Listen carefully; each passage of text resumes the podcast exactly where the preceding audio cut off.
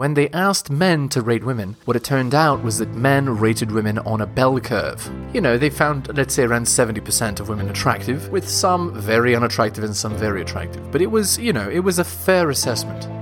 The difference lies with women. See, women don't see men in a normal distribution, no. They see men only in the top as average, and 80% of men as below average. Hello and welcome to the Helios blog.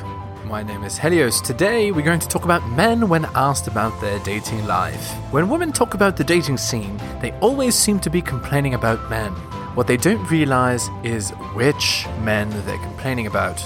See, women operate based on the Pareto principle, and the apex fallacy is huge for them. We're going to get into this. You're going to want to watch the entire episode. Now, Here's what's also important and interesting women don't know that the lived experience of men is very different depending on their competitiveness in the dating market, and that is because of the Pareto principle and the apex fallacy. Women only see the top 20% of men, they find the rest unattractive and therefore don't see them. Those men are invisible to them. Of course, when they complain, they only complain about the apex top men. Let's get into it.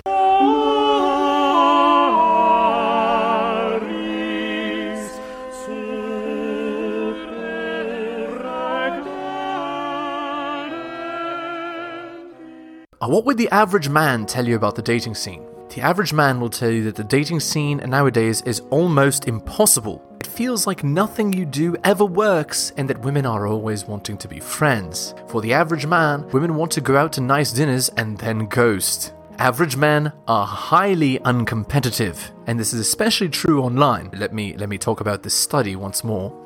There was a study conducted, uh, I'm pretty sure it was by uh, OKCupid. The study wanted to see the difference between male and female ratings of attractiveness. When they asked men to rate women, what it turned out was that men rated women on a bell curve. You know, they found, let's say, around 70% of women attractive, with some very unattractive and some very attractive. But it was, you know, it was a fair assessment. The difference lies with women. See, women don't see men in a normal distribution, no. They see men only in the top as average and 80% of men as below average. What that means is that what women see as the men that are attractive or potential mates is only a tiny fraction, one fifth in fact, of the entire male population. If we think about biological history, this bears fruit because in biological history, only 40% of men ever reproduced. All of the people you see in the world nowadays are only the result of 40% of people mating and it's only gotten harder in the modern world. What would the below average man tell you about the dating scene? Well, the below average man is totally invisible. And this is where the experience of the male and female is totally different.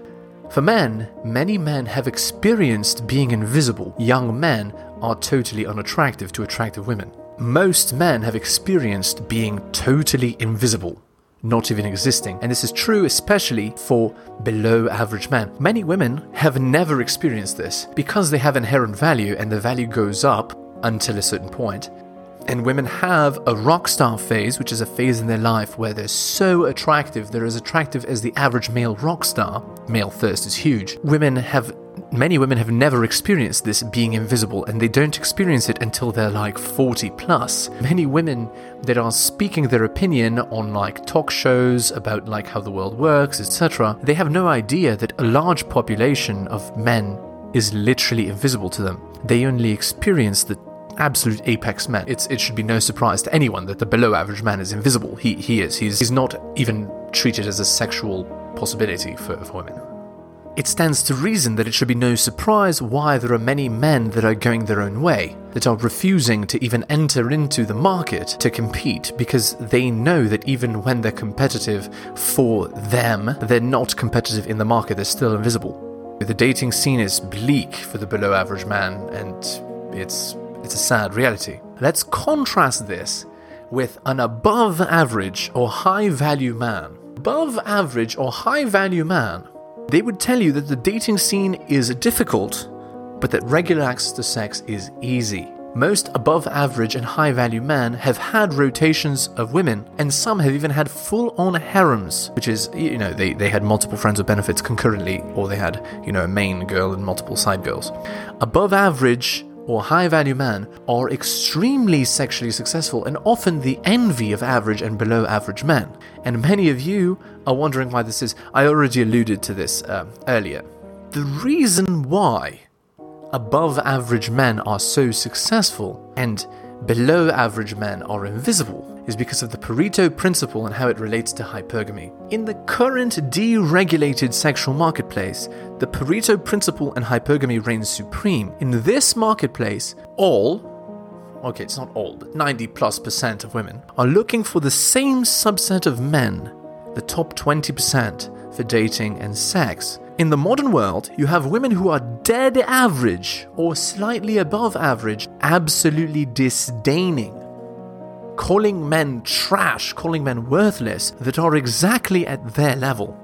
And these women are instead of pairing with those men, as would have been done, let's say, two or three generations ago, they're instead choosing to be on the rotation of an above average or high value man. And this is due to rampant hypergamy. To quote a famous man in the manosphere, I'll quote Rollo Tomassi here, uh, but actually this comes from this guy named Puck. But anyway, what he said is women would rather share a high value winner than be saddled with a faithful loser. And this is totally the case in modern in the modern world. In fact, it is hyper true in the modern world. It is extremely true. 20% of males get 80% of female attention. So this is the Pareto principle, right? There is a long term consequence to this. Those women that have chosen to be on the rotation of these successful men instead of pairing up, getting married, and having children. Those women that have chosen to waste away their youth, they end up miserable taking antidepressants and buying a cat or dog and dying alone. Because instead of getting with a man who's on her level, she slept with a man that's way above her level who would only use her for sex and nothing more, and then discarded her. That is one of the big reasons why we have such modern misery. It is because of this very thing. So here's the conclusion Men have very different lived experiences, and that depends on their spot in the sexual marketplace. The world is extremely competitive nowadays, and unless you're a superior man, the dating scene is extremely harsh to the point where nowadays virginity for men is at an all time high, whereas actually virginity for women has gone down over time. My recommendation for you is hard work in order to become a superior man, because if you're an average man, I mean, you're in for a bad time. Without it, Without hard work, you as a man are destined for long term misery. You've been warned. Thank you. Thank you so much for watching my channel. Please remember to do all of the following like the video for the algorithm, comment on the video, I respond to all comments and I'll give you a heart. Subscribe and hit the bell so you can see my content on your feed.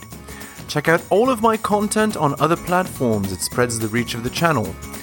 YouTube, bit.ly slash Helios YouTube. Rumble, bit.ly slash Helios Rumble. My blog is realheliosblog.com. My podcast, bit.ly slash Helios Podcast. My Patreon, patreon.com slash the Helios blog. You can also support the show at bit.ly slash Helios donations and buy my books at bit.ly slash Helios books. Thank you so much for all of your support.